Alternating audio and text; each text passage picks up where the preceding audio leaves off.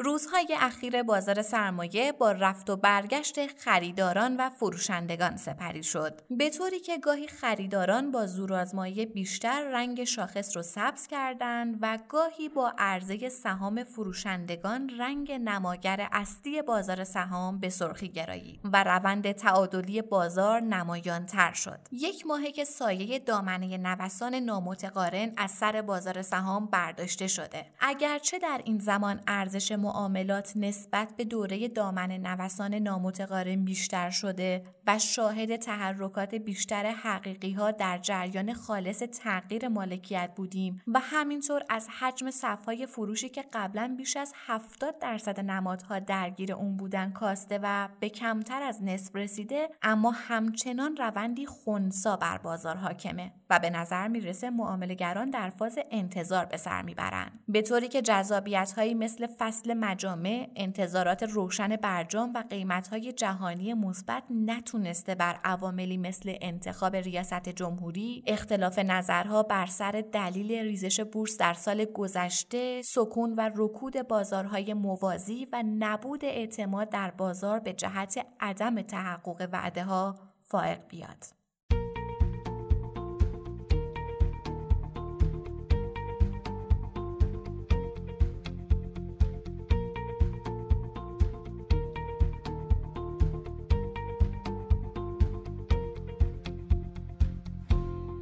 سلام اینجا پادکست کاریزماست و شما در حال شنیدن سی و هشتمین اپیزود از مجموعه پادکست های هفتگی کاریزما هستید. کاریزما یه پادکست تحلیلیه. تحلیل بازار سرمایه که توسط گروه مالی کاریزما تهیه میشه این اپیزود در روز چهارشنبه 26 خرداد 1400 ضبط شده. من آرام نظری هستم و با همراهی میسم رحمتی کارشناس اقتصاد و کارشناس ارشد مدیریت مالی و مهمانانی که ما را همراهی می‌کنن اتفاقات مهم بازار سرمایه در هفته گذشته رو مرور می‌کنیم. در مورد یک موضوع ویژه اقتصادی و مالی گفتگو می‌کنیم و در آخر به سیمایی از هفته آینده می‌رسیم. با ما همراه باشید.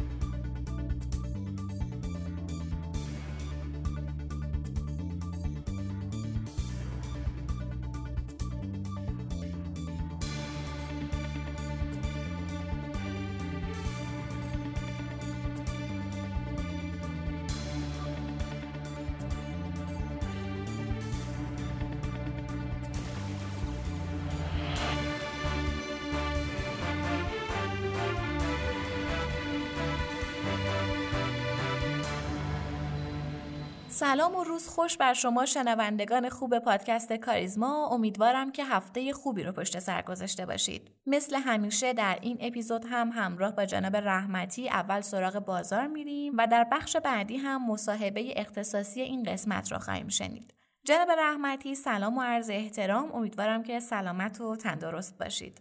سلام عرض کنم خدمت شما و تمام شنوندگان. خیلی ممنون. در خدمتتون هستم. آقای رحمتی بازار سرمایه وضعیت خیلی بهتری به خودش گرفته و منتظر مشخص شدن رئیس جمهور بعدیه. اما همچنان بسیاری از تحلیلگران اعتقاد دارند که با توجه به تورم انتظاری بازار سرمایه نمی‌تونه رشد خاصی رو داشته باشه. این دوگانه رونق بورس و تورم رو چطور میشه توضیح داد؟ خب ببینید تورم به رغم ظاهر سادهش که به نظر می‌رسه تنها مفهوم افزایش قیمت ها رو در دل خودش داره بیماری بسیار مرموز و فلج کننده ایه. شاید چیزی شبیه بیماری امس که در اون مغز قدرت کنترل اندام ها رو از دست میده. این بیماری که در اکثر کشورها مهار شده اما هنوز در کشور ما تلفات میده. در زمانهای مختلف به اشکال مختلف گاهی به شکل از دست رفتن قدرت خرید مسکن گاهی به شکل کوچیک شدن سفره خانوارها و گاهی هم به شکل از دست رفتن سرمایه ها در بازار سرمایه مردم در اقتصاد ایران به این باور رسیدند که برای مقابله با این تورم به جای امیدواری به مسئولان باید در بازارهای دارایی سرمایه گذاری کنند. دقیقا طبق همین استراتژی نهایتا رشد متوسط قیمت مسکن حتی فراتر از تورم رفته و طی سی سال گذشته به طور متوسط سالانه 25 درصد رشد داشته. رشد متوسط قیمت طلا هم در همین هلوش بوده اما کمترین رشد مربوط به بازار ارزه که طی این مدت به طور متوسط 19 درصد رشد داشته. و این تنها ناشی از حراج دلارهای نفتی از سوی بانک مرکزیه. اما بازار سهام در میان سایر بازارهای دارایی قصه متفاوتی رو داره. رشد قیمت در بازار سهام یا رشد ارزش سهام از دو عامل نشد می‌گیره اول از رشد اقتصادی، بهرهوری و تمام عوامل واقعی موثر بر بخش حقیقی اقتصاد و دوم مانند سایر بازارها از تورم. عامل اول در مواقعی که از اقتصاد تورم زدایی شده باشه و شرکت ها قادر به نوآوری و سوداوری باشن. بنابراین به هیچ عنوان نمیشه گفت که بازار سرمایه تنها با تورم رشد می‌کنه. اگر سری به دیتاهای گذشته بزنیم می‌بینیم که سالهایی که اقتصاد کمترین تورمهای خودش رو تجربه کرده و میانگین تورم معادل 12 درصد بوده رشد شاخص کل بازار سهام به طور متوسط میانگین 24 درصد بوده این در حالیه که رشد قیمت دلار در این سالها ناچیز بوده با افزایش تورم به محدوده 15 تا 20 درصد با وجود افزایش دلار از 5 درصد به 13 درصد در کمال تعجب شاخص سهام افزایش پیدا نکرده. اما با افزایش تورم به محدوده های بالای 20 درصد و کمتر از 25 درصد رشد قیمت دلار از تورم هم فراتر رفته و حتی به رشد قیمت در بازار سهام نزدیک شده. و در آخر در تورم های بالاتر از 25 درصد با میانگین تورم 43 درصد شاخص سهام 96 درصد افزایش پیدا کرده. در نتیجه چه در محدوده کمتر از 15 درصد و چه در محدوده بالای 25 درصد رشد شاخص دو برابر رشد تورم بوده. در نتیجه بازار سهام هم تحت یک اقتصاد آرام به شیوهی سالم قادر به رشده و هم تحت شرایط ناآرام به دلیل ساختار بازار سهام در اقتصاد ایران. اما مسئله اینه که اولی به معنای خلق ثروت برای همه اخشار جامعه است و در واقع ثروتی ایجاد میشه که در همه جامعه سرازیر میشه. اما مورد دوم به نوعی توهم پولیه. جناب رحمتی همونطور که گفتی تورم همیشه یکی از پیشرانهای بازار سرمایه برای رشد قیمت بوده و اینطور که به نظر می‌رسه در صورت نبود تغییرات بنیادی در کشور این رویه بعدها هم مجددا تکرار میشه. فکر می‌کنید چه مسائلی باید مد نظر قرار گرفته بشه تا بازار سهام در مواجهه با موجهای تورمی بعدی کمتر تحت تاثیر این مشکلات اخیر قرار بگیره؟ در خصوص اصلاحات مربوط به بازار سرمایه عوامل زیادی وجود داره که می‌تونیم به اون بپردازیم. از جمله می‌تونیم به سرعت تعدیل قیمت در بازار سهام اشاره کنیم. هرچه اطلاعات با سرعت بیشتری در بازار انتقال پیدا کنه عملکرد بازار هم بهتره.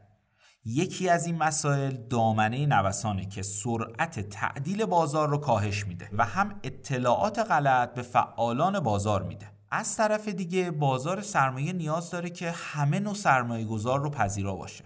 در زمان فعلی ما برای تمام سرمایه گذاران با درجه ریسپذیری های مختلف ابزارهای مناسب نداریم. به عنوان مثال در قالب صندوق های سرمایه گذاری جا برای کار بسیار زیاده و می‌تونیم این تنوع رو ایجاد کنیم. در نهایت باید بگم که در حال حاضر دو احتمال وجود داره که می‌تونه نیروی متضادی رو به بازار سرمایه تحمیل کنه. یکی از اونها سیاست های تورمی کاندیداهای ریاست جمهوریه و دیگری احتمال حصول توافقه که اولی به افزایش حجم پول منجر میشه و دومی تورم انتظاری رو کاهش میده. به همین دلیل برای تحلیل افق پیش روی بازار باید به این دو مسئله توجه داشته باشیم و تا زمانی که این دو موضوع به طور دقیق روشن نشده باشه بازار منتظر تحقق این مسائل خواهد بود.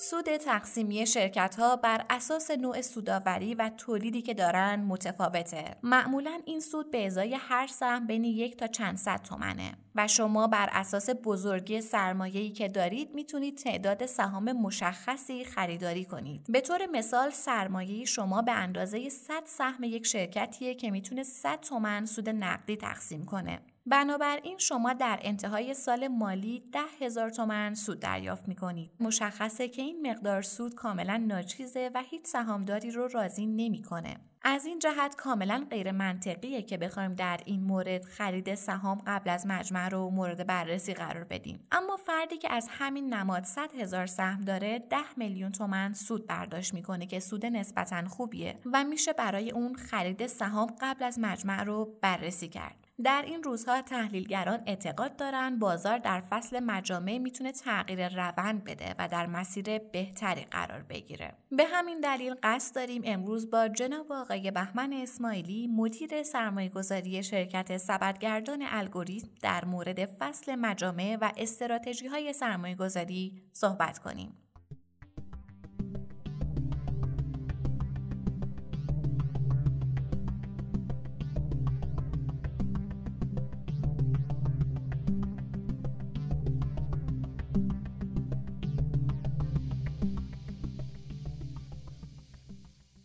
سلام های اسماعیلی خیلی ممنون که دعوت دوباره ما رو به پادکست کاریزما پذیرفتید. خوش آمد میگم بهتون. سلام عرض می‌کنم خدمت شما و شنوندگان عزیزتون. در خدمتون هستم. خب اگر موافق باشید بحث رو از همین روزای بازار شروع کنیم که بعد از ده ماه نزول طوفانی شاهد روند معاملات بهتری نسبت به قبل هستیم. یکی از ویژگی این روزهای بازار اینه که روند معاملات صنایع از هم جدا شده و به اصطلاح میشه گفت بازار به سمت تحلیل و سهمای بنیادی در حال حرکته. به نظر شما میشه گفت بازار از فاز هیجانی خارج شده و به سمت تحلیل رفته؟ من با سوال شما تقریبا موافقم کما اینکه در حال حاضر همین جوری که مشاهده می‌کنی بازار توی سهمای شاخص کل یا سهمای بزرگ و سهمایی که اس محور هستن اصلاحش تموم شده و روندش روند متعادلیه. حالا نمی‌تونیم بگیم روند سعودیه ولی روند متعادلیه. ولی کماکان توی سهمای کوچیک امروز که من داشتم بازار رو نگاه می‌کردم تقریبا 3500 میلیارد تومن کماکان صفحه فروش داشتیم ما که اکثرا توی سهمای کوچیک بود. و تقریبا می‌تونیم بگیم که بازار به دو بخش تقسیم شده. سهمایی که اصلاح کردن و جدای از اصلاح کردن ارزنده هستند و سهمایی که اصلاح نکردن یا اگر اصلاح کردن کماکان به لحاظ ارزندگی اوور هستن. خب به نظر شما الان چه صنایعی می‌تونن لیدر بازار باشن برای اینکه حالا صنایع کوچیک هم بتونن از این صفحه فروش خارج بشن؟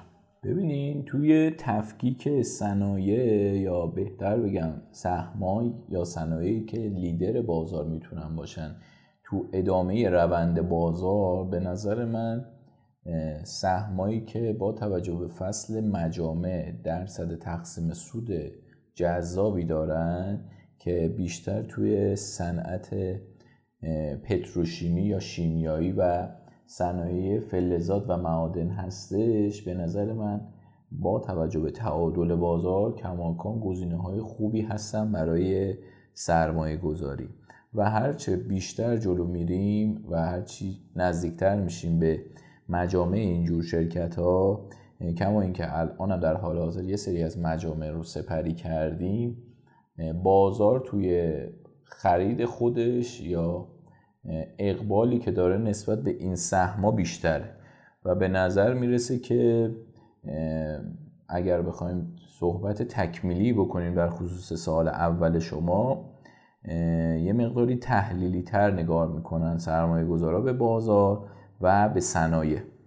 خب همین نگاه تحلیلی هم باعث شده ما نزدیک فصل مجمع شدیم. خیلی از تحلیلگران اعتقاد داشته باشن در این فصل بازار می‌تونه نفسی به راحتی بکشه و حداقل یه روند سودی کوتاه مدت رو طی کنه. اعتقادم مبنی بر اینه که این تقسیم سود حالا باعث میشه پی یا نزول پیدا کنه و خریدها جذاب بشه. به نظر شما حالا هم از نظر بازاری هم از نظر تئوری های مالی تقسیم سود در شرکت ها می‌تونه باعث افزایش تقاضا باشه صرفا؟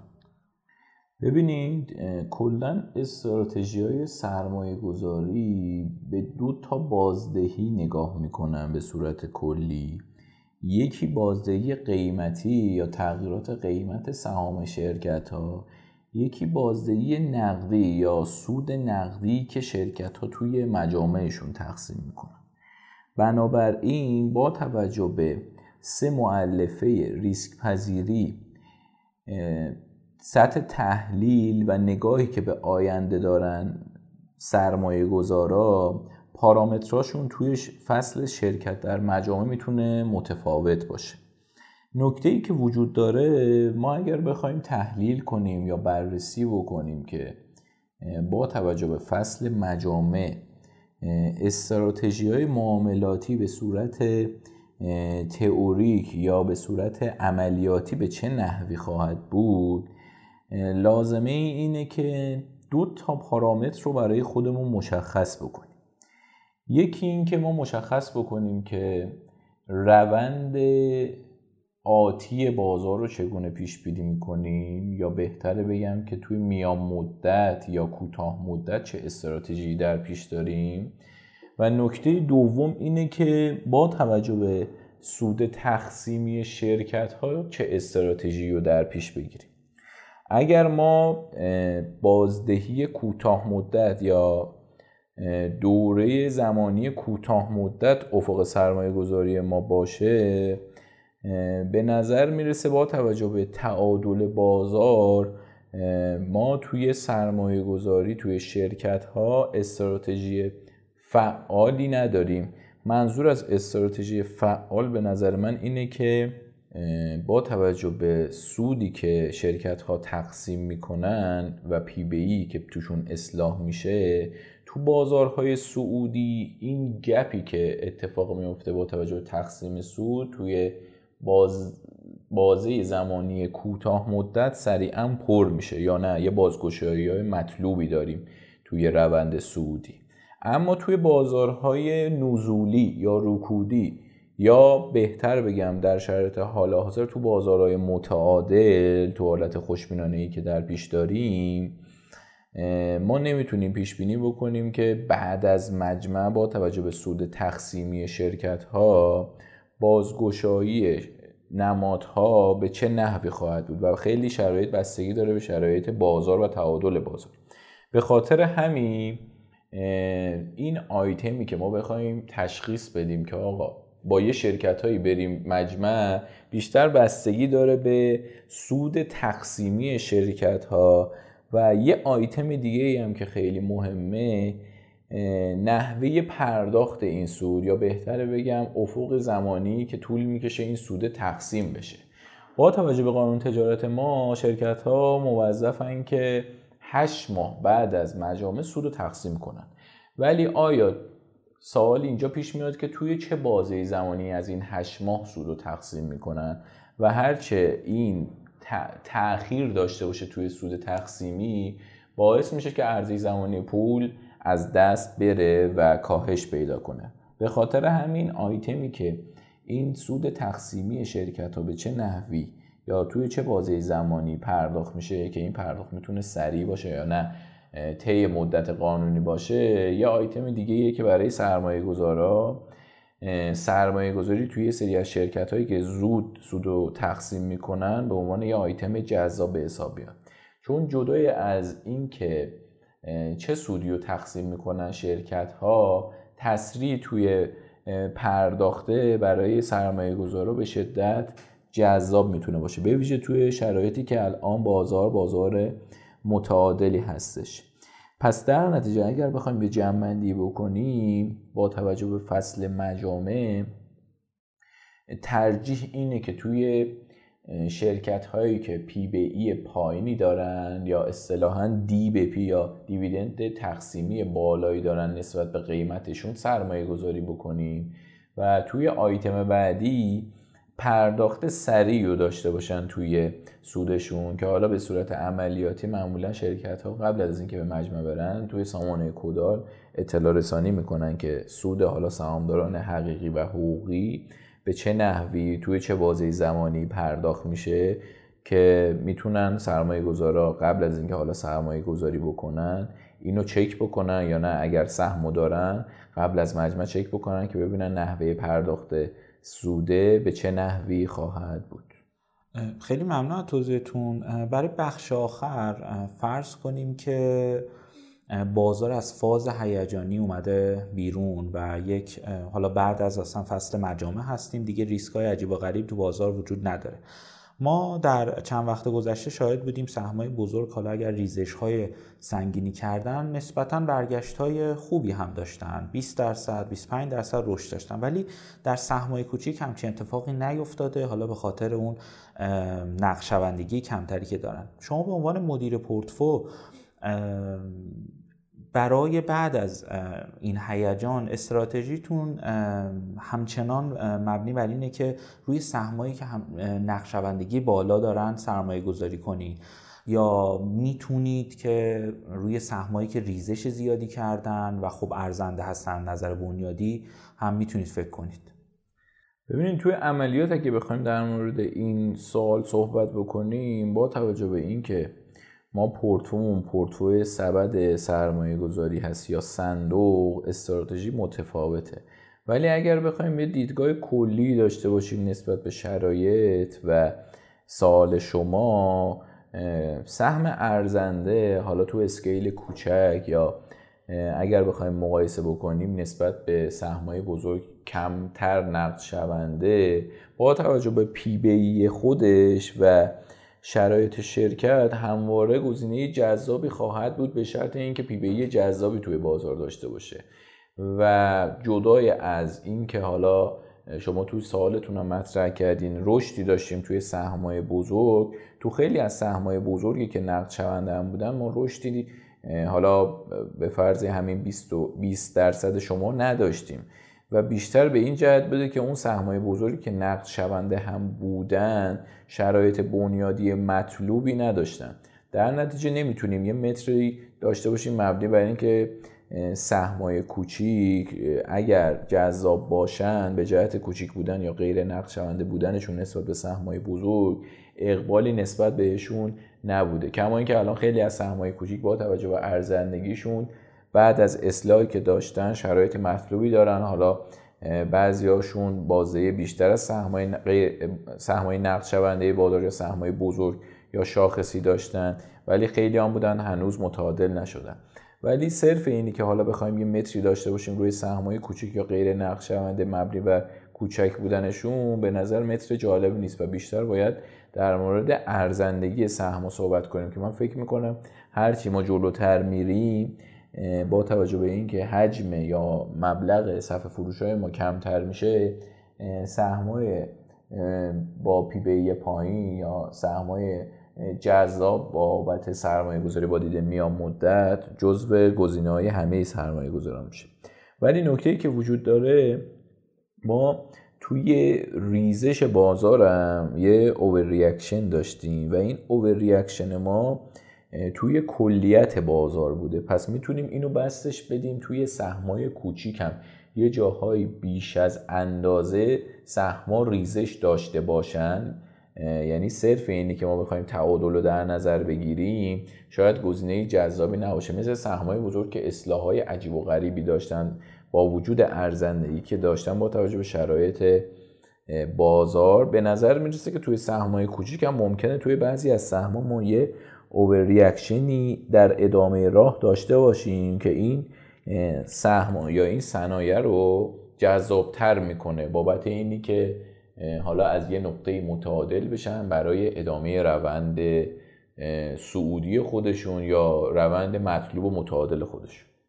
آیا اسماعیلی برای جنبندی اگر شما فرض کنید که نتیجه انتخابات هم معلوم شده و از فاز هیجانی هم خارج شدیم. 100 میلیون تومن داشته باشید تا یک سال آینده چه درصدی رو به بازارهای دارایی و حالا بازار سرمایه تخصیص می‌دید؟ ببینید اگر بخوایم جواب سوال شما رو بدیم یه مقداری باید معلفه ها رو توی حالا توی کوتاه مدت توی فصل تابستون و توی بلند مدت توی شیش ماه برآورد بکنیم. ولی با توجه به بودجه‌ای که دولت داشته و کسری که محتمل هستش به نظر می‌رسه که ما زیاد نرخ‌های پایین رو توی بازار ارز نخواهیم دید و حالا یه مقداری باید به صبر کنیم ببینیم که استراتژی دولت جدید و تیم اقتصادی دولت جدید توی بخش نرخ های سپرده بانکی و نرخ ارز به چه نحوی هست و قصد سرکوب دارن؟ چون ما تو دولت های قبلی هم این حالت رو داشتیم که توی سالهای اولیه قصد سرکوب داشتن و حالا توی سالهای بعدی این فنر فشرده باعث شده که رشدهای عجیب و غریبی داشته باشیم. به خاطر همین در مورد سوال شما پاسخ دادن یه مقداری متر یا نتیجه گیری کردن سخته. ولی اگر همین عدد یا حالا یه پورتفولیو در نظر بگیریم یا یه پولی رو داشته باشیم من تقریبا می‌تونم بگم وزن بالایی از اونو توی بازار سرمایه سرمایه گذاری می‌کنم و حالا با توجه به اینکه کماکان شرایط شرایطی غیر قابل پیش بینی هست به جهت تیم اقتصادی و پلنی که دارن تیم اقتصادی دولت جدید من یه وزنی رو در حال حاضر توی سپرده ها قرار میدم توی حالا می‌تونه توی اوراق باشه توی صندوق های درآمد ثابت باشه ولی این وزن عددی بالاتر از سی درصد پورتفولیو نمی‌تونه باشه.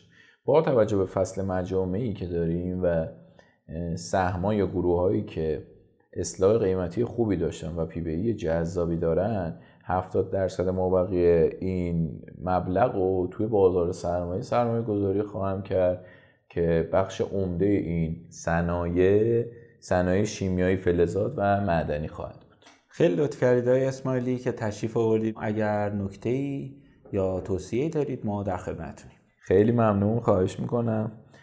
توصیه خاصی ندارم. در مورد مجامع که به تفصیل توضیح دادم. امیدوارم که بازار سرمایه توی دولت جدید به مراتب شرایط بهتری داشته باشه و زمین ساز رشد تولید و تحرک واقعی اقتصاد بشه. ممنون. خدا نگهدار.